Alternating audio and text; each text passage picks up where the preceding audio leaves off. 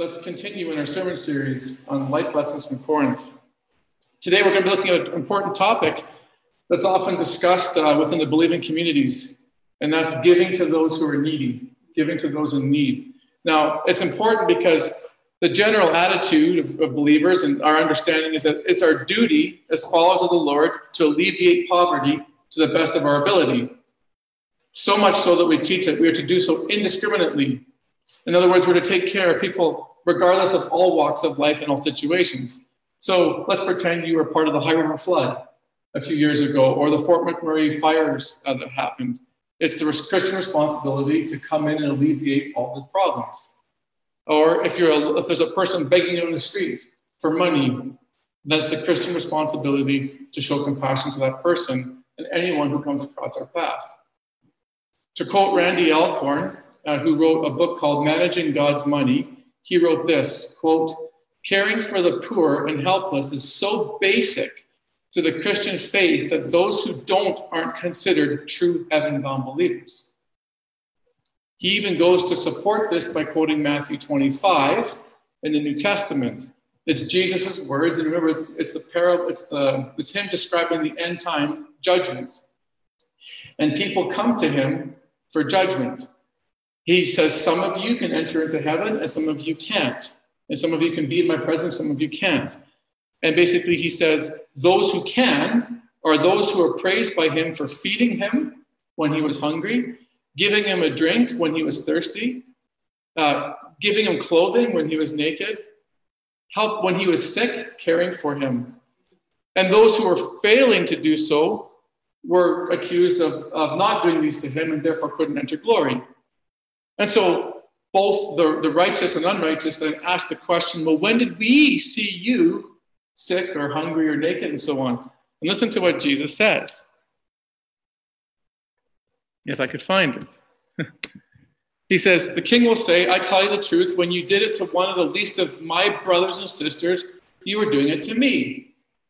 So the, the common thought by Randy Alcorn and other people out there is because brothers and sisters, there's a reference here to uh, humankind, uh, the, the, the, mankind, so to speak. Therefore, um, to take care of anybody and anyone's issues is to love the Lord. So, how we are compassionate to everyone indiscriminately is a matter of, uh, uh, of an eternal nature. Now, it sounds convincing. It pulls in the heartstrings. But is this the biblical mandate? Before we begin to answer that question, let me give you a couple points of way of introduction.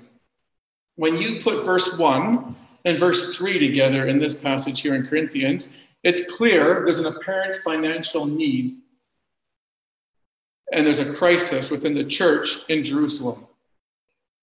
There's a need, there's a financial need for people who are struggling in Jerusalem. Now, while the depth of the need is not stated here, in Romans 15 26, he appeals to this, Paul again appeals to the same issue that's going on, and he says this some of the saints are poor, are poor. So Paul then wants the Corinthians then to participate in bringing relief, like the Galatian churches before them, to bring relief to the Christians, or sorry, to the poor uh, in Jerusalem. Now, the catalyst for such an event, we don't know for sure. One contributing factor could be the widow's crisis that was a never present reality in, in, since the, the birth of the church. Remember in Acts 6, there was a widow's crisis because the Hellenistic Jews were, were, uh, were not getting fed compared to the, the, um, the uh, native Jews. And so um, there's, a, there's a food shortage. And so they have to, to uh, come around everyone and basically get them taken care of.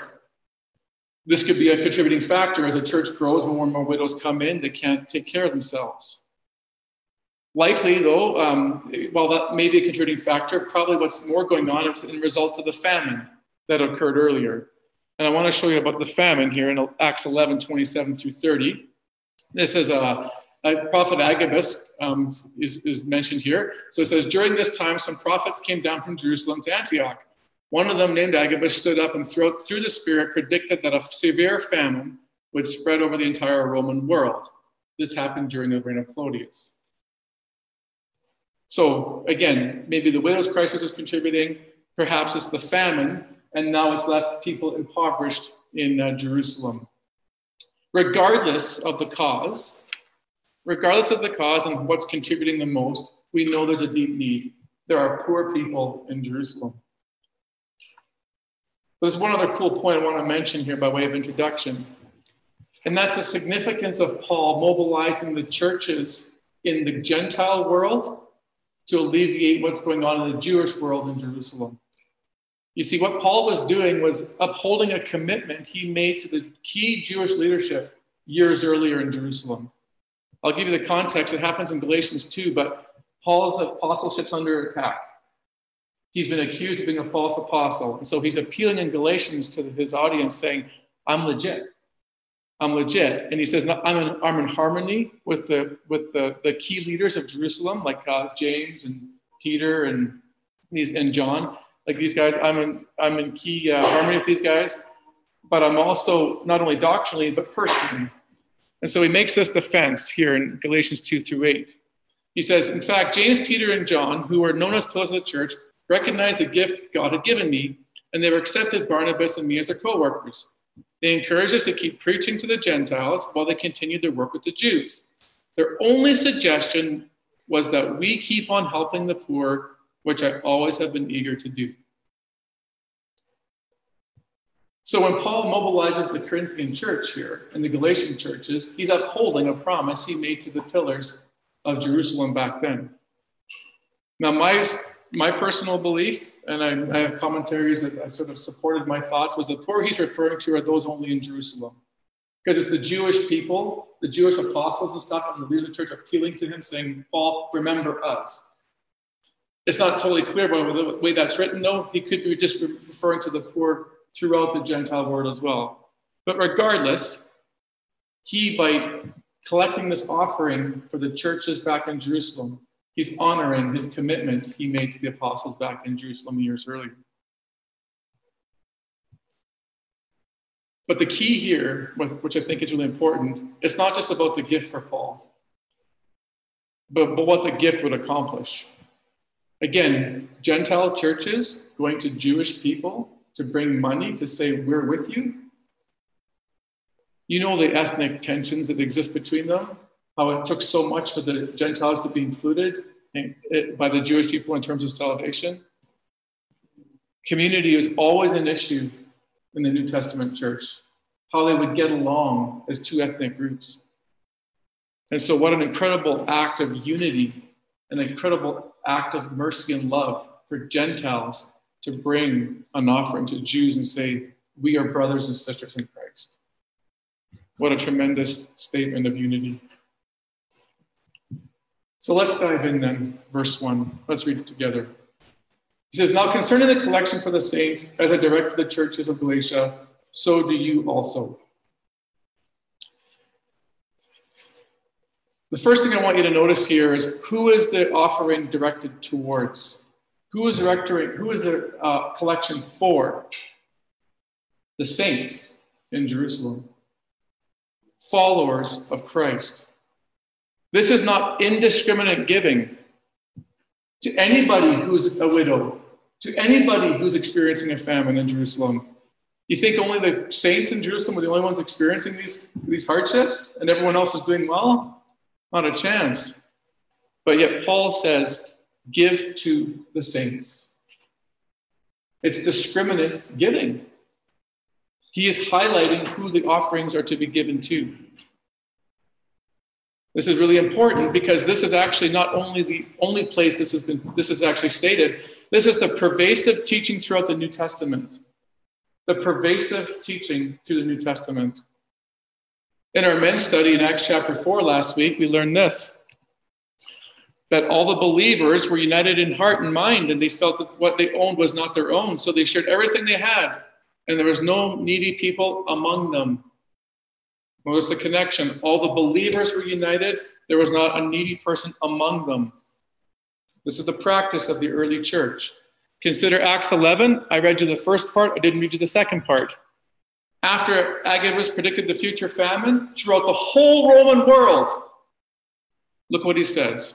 The disciples, as each one was able, decided to provide help for the brothers and sisters living in Judea But but but Paul, there's a an Agabus, there's a famine in the whole world. I know. He went to the brothers and sisters in Judea. And they did so, sending their gift as by the elders of Barnabas and Saul. And Saul being Paul, who's writing First Corinthians. This is really important to notice these words, brothers and sisters, here. Let's go back to Randy Alcorn's comment in Matthew 25. Matthew 25. I'll read from the beginning. Then these righteous ones will reply, Lord, when did we ever see you hungry and feed you, or thirsty and give you something to drink, or a stranger and show you hospitality, or naked and gave you clothing? When did we ever see you sick or in prison and visit you? And the king will say, I'll tell you the truth. When you did it to one of the least of these brothers and sisters of mine, you did it to me. That same word for brothers and sisters in Greek is used in Matthew 12 46. Matthew 12 46. Jesus is teaching at a house his mom and brothers, biological mom and brothers, show up.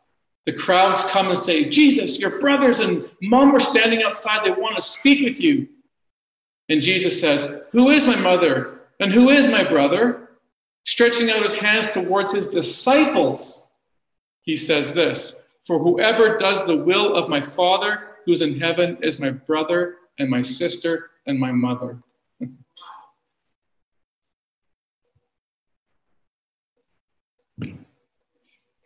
Matthew 25. What's the issue Jesus is dealing with? People who say they love the Lord and they've neglected their own people. Not the world, their own people. James 2, 15 and 16. Read it. I won't tell you what it says. Just read it. Now, does this mean we're never to give outside the church community? No, it doesn't mean that. 1 Timothy 6 17 and 18. Instruct those who are rich in this world to be generous. He doesn't say just generous to Christian people, he says to all people. And Galatians 6:10 is really important verse, church. Galatians 6:10. Therefore, whenever we have the opportunity, we should do good to everyone, especially to those in the family of faith. So, again, do good to everyone, but again, watch the priority system, especially those who are in the same household, the same community, the spiritual brothers and sisters. So, again, we're not saying we can't be generous to those outside the church community, but our priority pervasively to giving to those in need is unanimously in terms of like the, the, the, priority system is unanimously in the category of helping our own, our own spiritual family, the spiritual family of God. But you know what? There are times that we're not even to take care of our own. Did you know that? There are times we're not even to take care of our own. The Lord has something to say to people who have the ability to work, but they choose not to due to laziness. They have the ability to work, and they're Christian brothers and sisters, and they choose not to because of laziness. Consider 2 Thessalonians 3 10 to 15. For even when we were with you, we gave you this rule the one who is unwilling to work shall not eat. We hear that some among you are idle and disruptive. They are not busy, they are busy bodies. Such people we command and urge in the Lord Jesus Christ to settle down and earn the food they eat. Take special note of anyone who does not obey our instruction in this letter. Do not associate with them, in order that they may feel ashamed. Yet do not regard them as an enemy, but warn them as you would a fellow believer. So, if we have brothers in our midst spiritual people who in our midst who are, have the ability to work and they will not do so and provide, we're not to support them financially. They may be in need, but that's because of laziness. And we're not to give them a dime. Not only give them a dime, we're to disassociate from them in the community. And when they ask, why won't you hang out with me anymore? You say, because you're lazy. And the Lord doesn't want you to live like that. Don't you remember Adam was working before even sin entered the world? To be created in the image of God is to work. He worked for six days and rested on the seventh. You work for six days and take a day, take a break. It's a pattern. Now, why these Thessalonians were resting or being idle is another conversation, but regardless, there were people in the, in the midst that were. And what does Proverbs 6:10 say? A little sleep, a little slumber, a little folding of the hands to rest, and poverty will come upon you like a thief and scarcity like an armed man.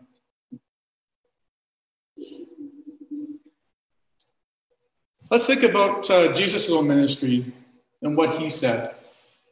And just as importantly, what he did.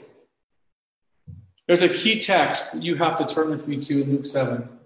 Turn there with me in Luke 7 22.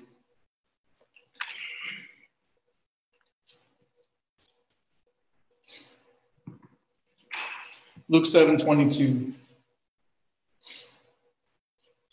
The context is John the Baptist is in, is in jail and he's gonna, you know, he's been persecuted for standing up to uh, the king. And so they sends his disciples to Jesus and says, Are you the expected one? Or are we to expect someone else? And so Jesus sends them back, the disciples of John back to tell John a message.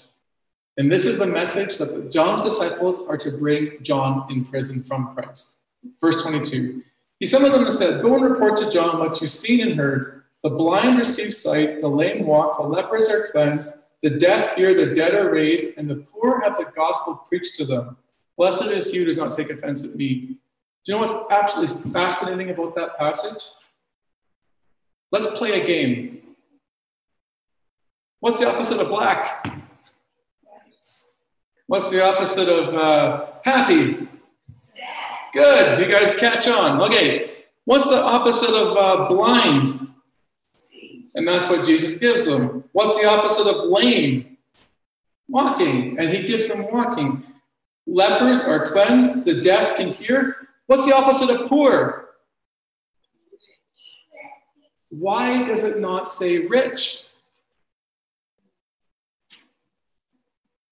The gospel shall be preached to the poor.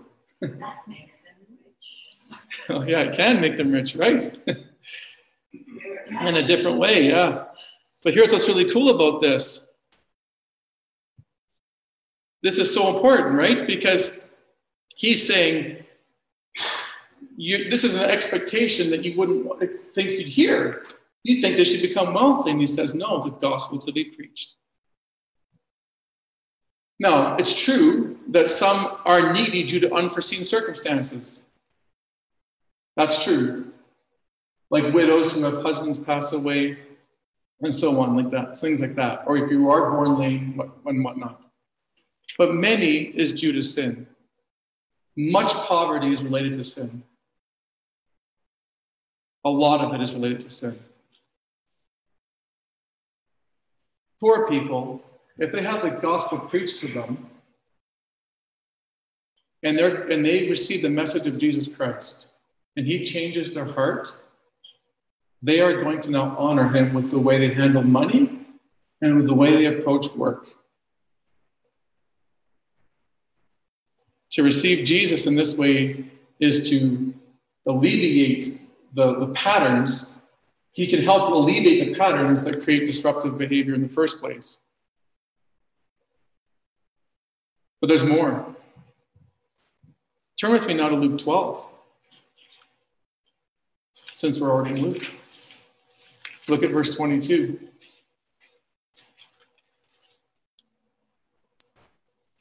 He says, For this, he said to the disciples, For this reason I say to you, do not worry about your life as to what you will eat, nor for your body as to what you'll put on.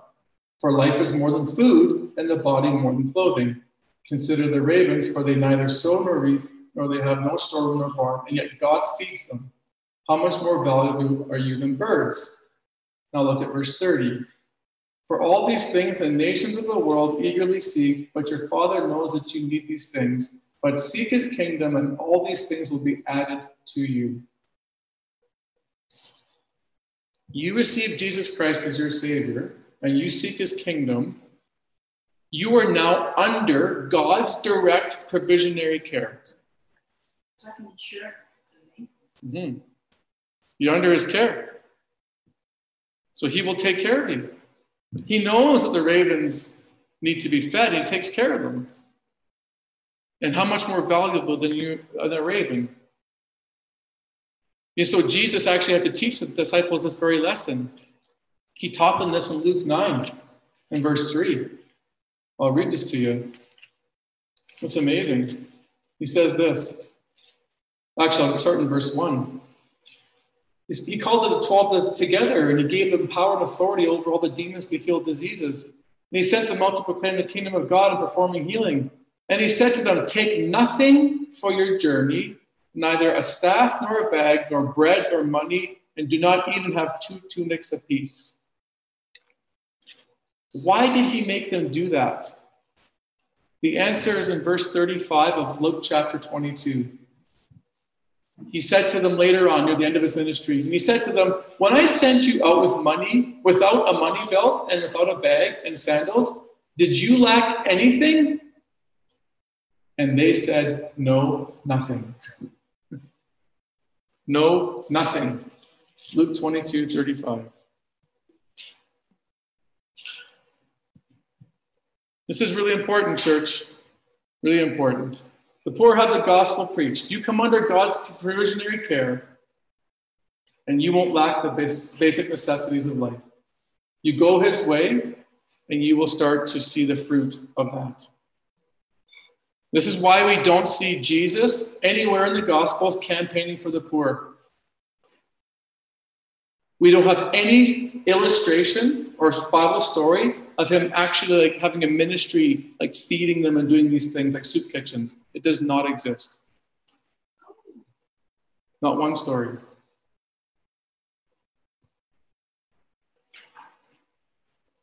So, who do we give to? We can give to, we are to be generous to all people, but our priority, our priority is always our brothers and sisters in Christ. So, how are we to give? Let's look at verse 2 of 1 Corinthians 16.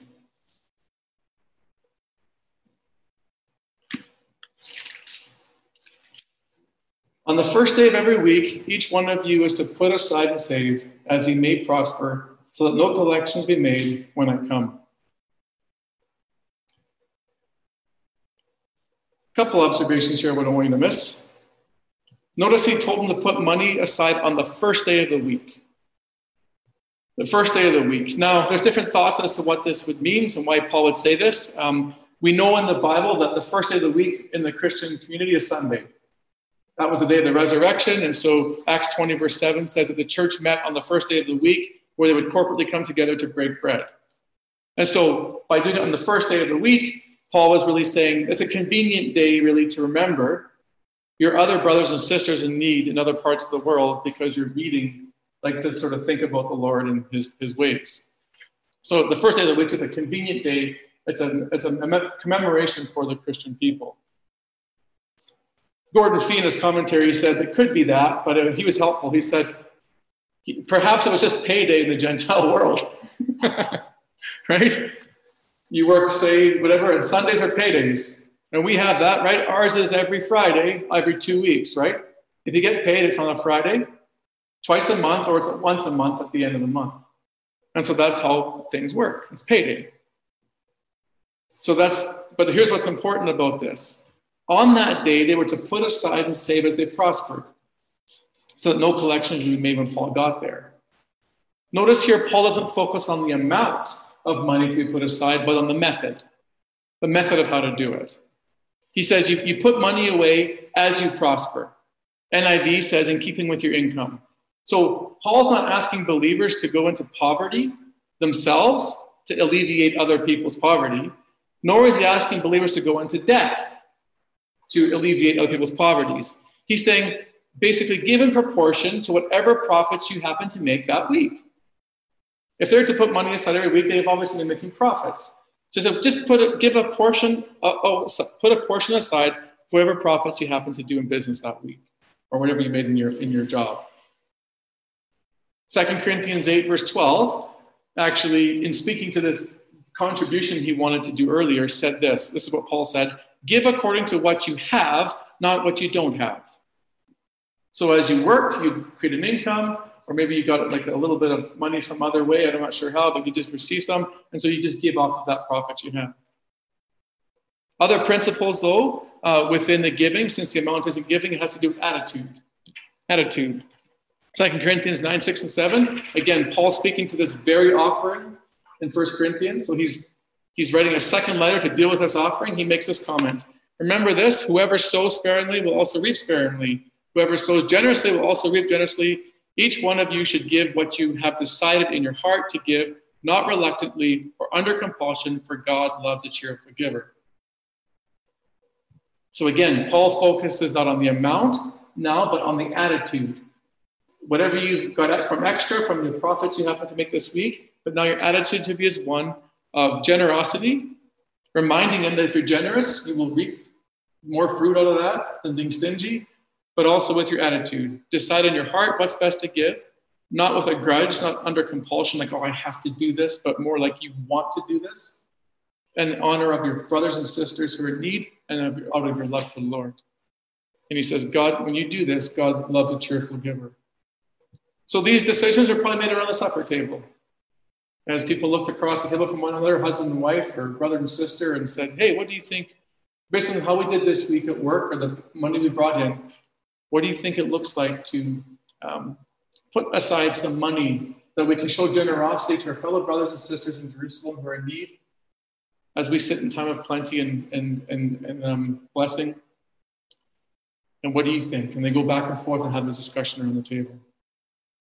And they're doing it with not under compulsion, but out of a grateful heart. And they're looking to be generous. They're not looking just to pull the loonie that they found off the floor behind the bed. And that's their contribution. No, it's something they made that week that was going to cost them a little bit. That was an act of real sacrifice.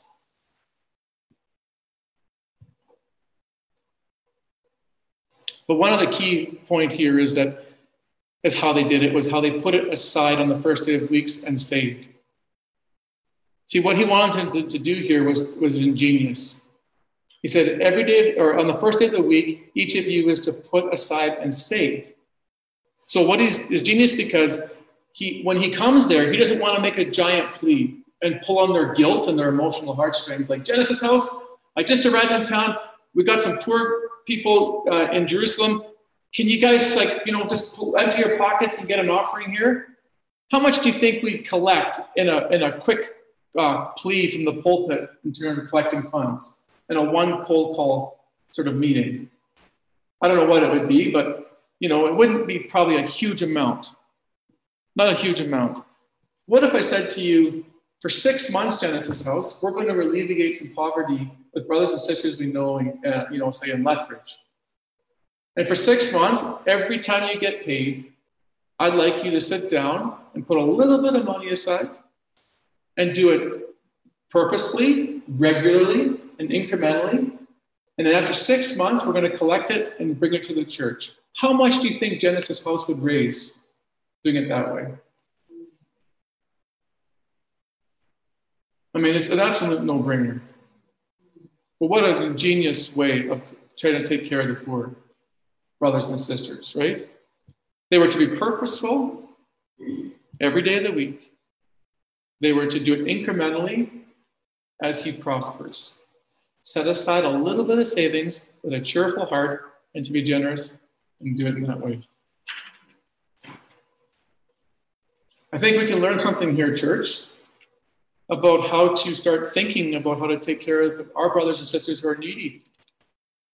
Listen, we've already had people in our church uh, go through some hardships. Like Rob uh, lost, his, I remember when you quit the, your job there and you were trying to get going, like if, if, things didn't get going for a while, you know, if we would take care of you. Evans lost his job, Stewart's lost his job, right? Brad lost his job. You know, what if we had been saving in this way for months, just always making it a practice? And then we just said, Genesis House, have a brother or sister in our church that's in need. and, and I did a cold call compared to like saving month after month after month, making it a practice, how much we could take care of our own community if that happened. Something to learn from Paul. So let's finish with how the funds were distributed in verse 3 and 4. When I arrive, whomever you may approve, I will send them with letters to carry your gift to Jerusalem. And if it's fitting for me to go also, they will go with me. I think what's really important here is um, the focus on integrity by Paul. His, his, his worry, or no, his concern for integrity of the, of the gifts being delivered to Jerusalem. You see, notice he says, um, Let me appoint the people that are going to go. He says to the Corinthians, You choose, you appoint whomever you think should go, and I will send them with letters. And if I can go with them, I will. Paul knows the people in Corinth, but he hasn't been there for a while. The people in the church know who would be trustworthy handling money, who would have integrity to carry this gift. Remember the map? Corinth to Jerusalem? Like you have to go by boat for one, but you have a long distance. Could you imagine the temptation to uh, pilfer from the old uh, community chest? Could you imagine uh, just thinking, well, you know, like I've got like, you know, $10,000 here, like from Galatian church and the Corinthian church. And if I took 500 bucks, no one would know. 9,500, that's an amazing gift to the church.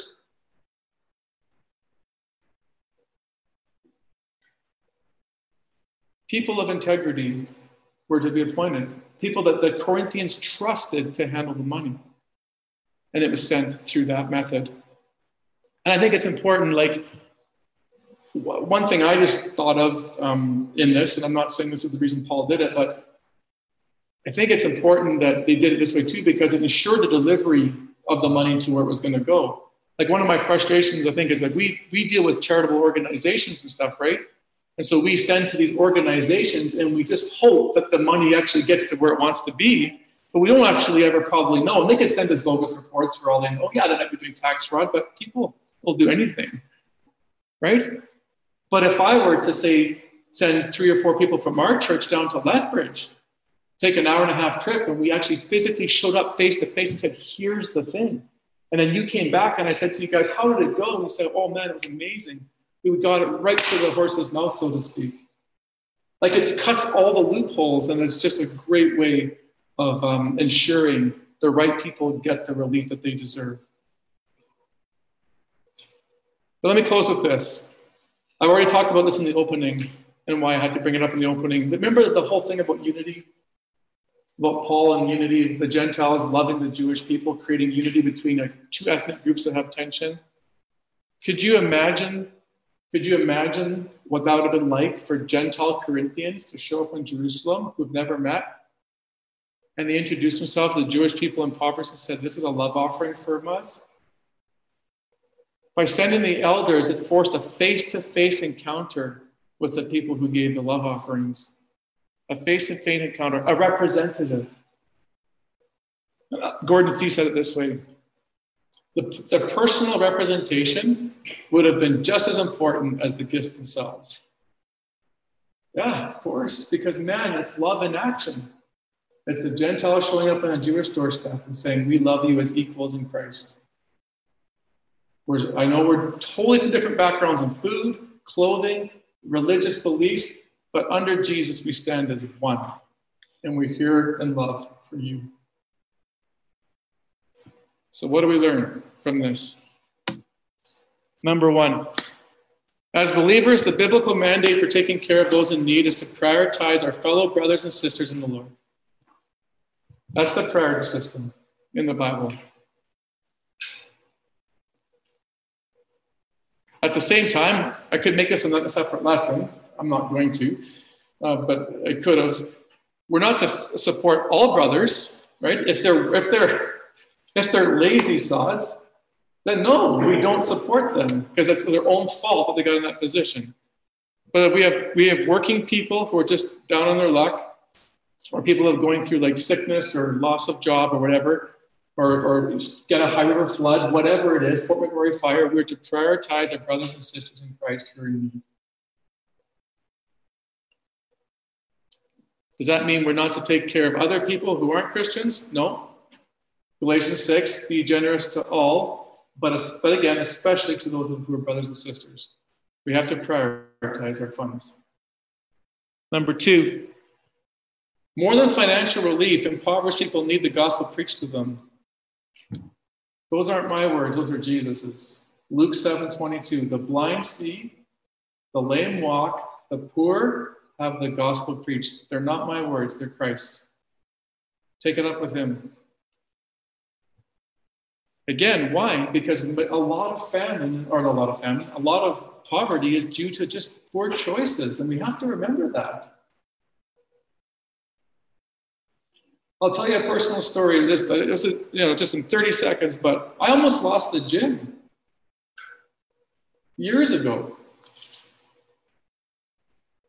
Do you know why? Stupid, sinful decisions. Period. Next lesson. In order to maximize one's ability to be generous, the biblical approach is to save regularly and incrementally as one prospers. If you want to maximize your ability to, to, to be able to respond to those in need, be purposeful and habitually like regular in your your giving in your savings maybe put a little envelope in your room marked you know th- you know giving to the needy or supporting our, our brothers and sisters or whatever generosity and put a little bit aside in that envelope every time payday comes or you make a sale into Kijiji or whatever, you know, whatever it takes, get an inheritance, whatever it takes. And then when the need arises, we're not doing cold calls and giving people peanuts because we haven't been proactive in our thinking. All right, that's the biblical approach. That's Paul's approach. That's Acts 11's approach of dealing with the famine when Agabus stood up. Why did he stand up and announce it in, advance? to give the churches time to prepare, to alleviate for how big the famine was going to come. That's why the prophet spoke on behalf of God to give the to give warning.